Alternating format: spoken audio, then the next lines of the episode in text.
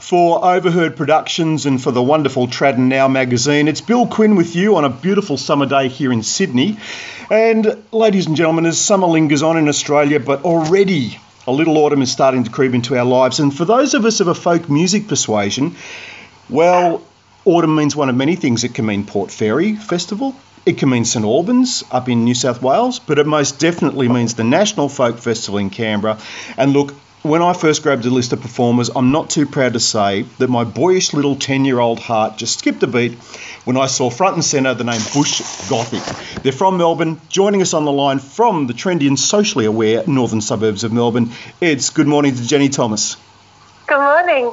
Hello, Jenny. Now, Jenny, uh, I said to you when we teed this up last night that uh, you haven't spoken with me before uh, since I've introduced a little uh, signature thing for my interviews. So, Jenny, I'm going to offer you the chance to win $52 million and a lovely island off the coast of whatever country you desire to go and live with your lovely partner and your children if you can answer this one question correctly.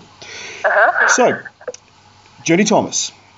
The capital city of Victoria is Melbourne. Its population is about 5 million people.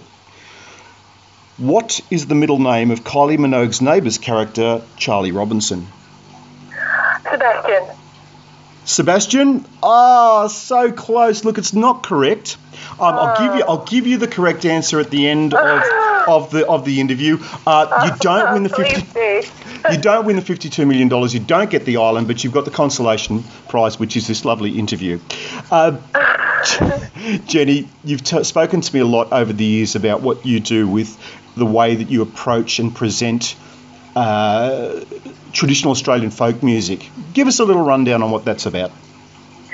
Well, we Bush Gothic play traditional Australian songs that are mostly from the Victorian era, and we choose songs which have just got the great stories attached to them that um, a lot of our ancestors um, that, that, that they experienced. So they're songs of being transported away from your home country and heartbreak and murder and treachery. And um, the idea behind it was, well, the reason I started the band is I'd heard a lot of these songs, but very rarely with women involved. And um, I come from a, a classical and a um, sort of jazz world music background, so it was all about getting the art back into the music, I suppose, the beauty, and through that, uh, the communication is is quite direct. That's interesting. I'm going to pick up on one point in particular, and that's the fact that as we sit here in February 2018, gender issues and I guess if you want to call it, for the sake of something better, the male female sort of divide or melange, it's, it's, it's pretty much front and centre of a lot of conversations. The fact that you say that there weren't that many females being uh, featured in the music, do you think that's a patriarchy thing? Or was it what, what do you what, yeah, what do you, sure. What do you I do. Well, I think it's from a long line of uh, women's stories in Australia. Um, very rarely were written down. I mean, I think the women were probably just a little bit too busy, you know, looking after the family. And even though there were poets and there were writers, but we don't have their perspective very much, but it is in the songs. Um, and then at, at, folk festivals that I would go to, it's usually the men up on stage. Mm. And um, again, the women are busy doing some other important work but it, it's, a, it's a big thing. It's a big, a huge scope. But I, um, have, as a feminist, I am, and I, you know, I have been very interested in how we can get a a, a big, the big broad picture. And um, mm. well, I, you know, I am a woman, so it's couldn't do much about that. If I'm going to sing the songs, it's going to be by a woman. Having said that, though, I guess there is that tradition in folk for a man, say, to write, to sing a song from the standpoint of a woman and, and sing it in a male voice as a woman. Do you think that that's a little bit condescending, or is just a case of well, they're the ones putting the music out, or? No, it's fine. It's fine. You know, this is a big world, and we've got room for all expression of art. Mm. And um, I love my band, and, and I, I'm really committed to what we do. But it's not at all a comment to say that it's um, it can't be done in any other way that anyone chooses. Yeah. I ask the I the question purely out of ignorance. I observe a lot, I judge little, but the one thing, sorry, just getting off the music for a bit, the one thing that makes me laugh and also makes me cry is the fact that there's this movement. You ever heard of MRAs? No. Men's rights activists.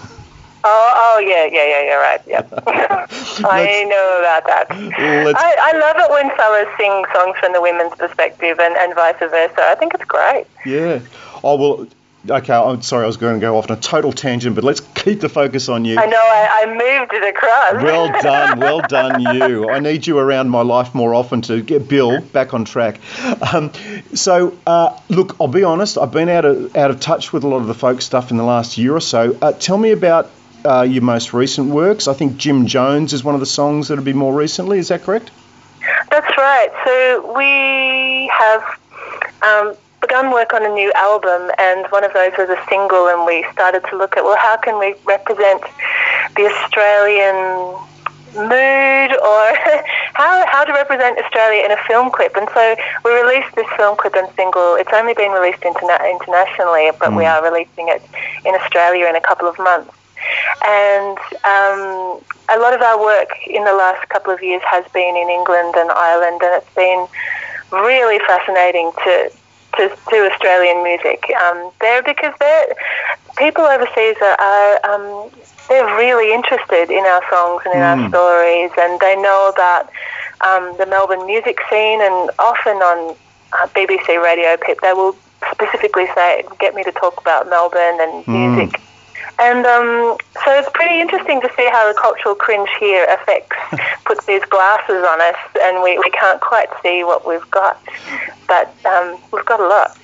We've talked in the past about that whole process of you taking the music overseas and sort of taking coals to Newcastle and ice to igloos in, in terms of that. And the other thing that I, I, I was much amused by the way you, descript, you described it is how you take your approach to traditionalists and what their reaction is when they see and hear you.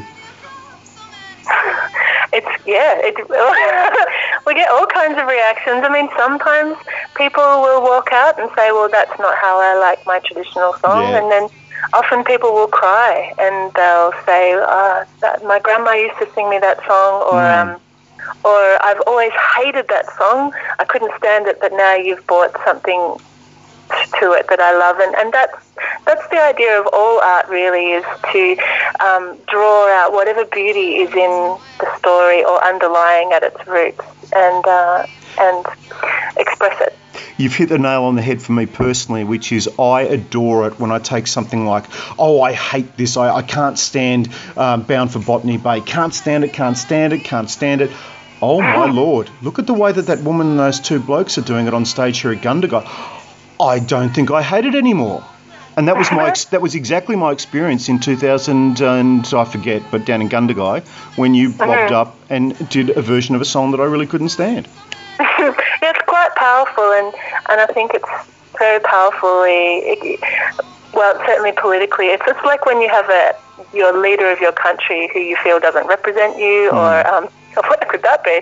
Or um, or or any kind of leadership or, or cultural movement that you um, don't feel aligned with it. It can be very powerfully when you start to come back into the stream, or um, it's just all part of this amazing conversation that we're having as Australians. You know, to say, well, what are we? And now's an incredible time to really forge our identity because it really is up to us.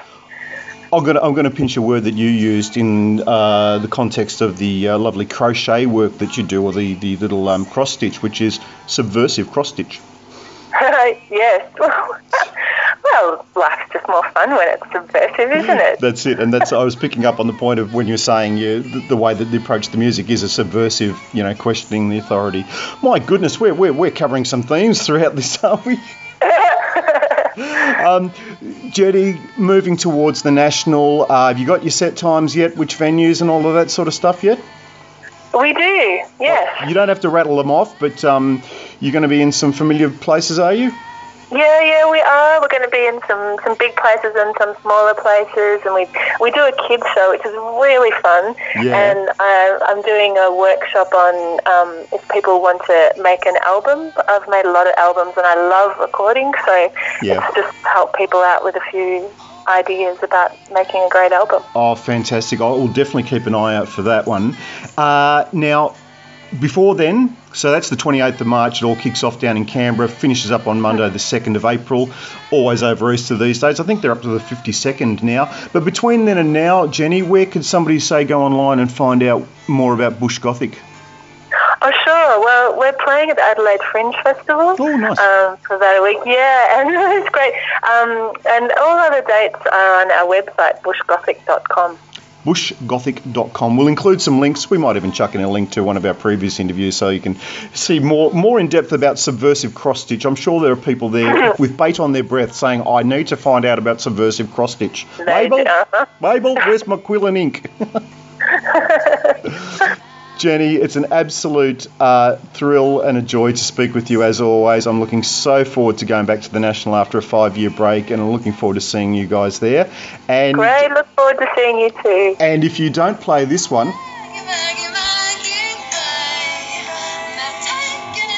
you don't play Maggie May, you'll have me to answer to. oh, okay. All right, we'll do it. Jenny, thanks again, and we'll see you at uh, the National Folk Festival in at Easter. Great. Thanks, Bill. See ya. Bye.